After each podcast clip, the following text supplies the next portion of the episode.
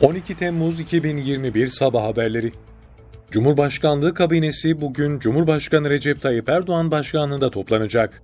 Sağlık Bakanı Fahrettin Koca'nın sunum yapması öngörülen toplantıda ülke genelinde aşı programında gelinen nokta COVID-19 verileri ve yerli aşı çalışmaları değerlendirilecek. Kurban Bayramı tatili süresi ve turizm sezonuna ilişkin değerlendirmelerin de yapılması beklenen toplantıda ekonomideki gelişmelerle güvenlik ve dış politika ilişkin konular da görüşülecek. Cumhurbaşkanı Erdoğan'ın toplantının ardından yapılacağı millete sesleniş konuşmasında bayram tatili süresini açıklaması bekleniyor. Irak'ın kuzeyindeki Gara bölgesinde tespit edilen iki PKK'lı terörist hava harekatı ile etkisiz hale getirildi. Milli Savunma Bakanlığı'ndan yapılan açıklamada Irak'ın kuzeyindeki terör hedeflerini etkili şekilde vurmaya devam ediyoruz. Gara'da tespit edilen iki PKK'lı terörist hava kuvvetlerimizin düzenlediği hava harekatı ile etkisiz hale getirildi denildi. Türk siyasetçiler yayımladıkları mesajlarla Srebrenica soykırımında hayatını kaybedenleri andı. Açıklamalarda soykırımın unutulmayacağı vurgulandı.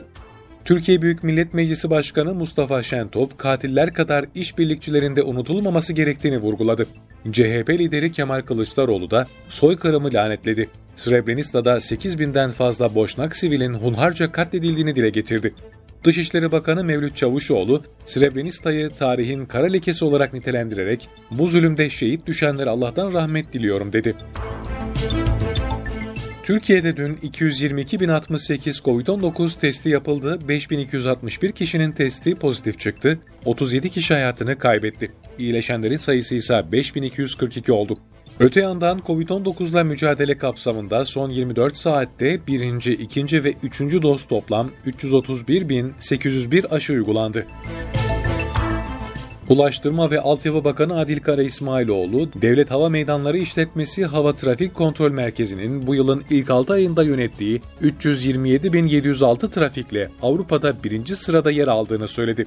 Yaz aylarında turizm hareketiyle hava trafiğinin artacağını öngördüklerini ve buna özel hazırlandıklarını belirten Kara İsmailoğlu, Temmuz ayının hava trafiği açısından yoğun başladığını kaydetti. Gümüşhane'de ağla giren aç kurtların saldırısı sonucu 103 koyun telef oldu, 43 koyun yaralandı. Telef olduğu belirlenen 103 koyunsa il özel idaresine ait kepçelerle ağdan çıkarılıp güvenli bir noktada gömüldü. 660. tarihi Kırkpınar Yağlı Güreşlerinin baş pehlivanı finalde rakibi İsmail Koç'u yenen Ali Gürbüz oldu.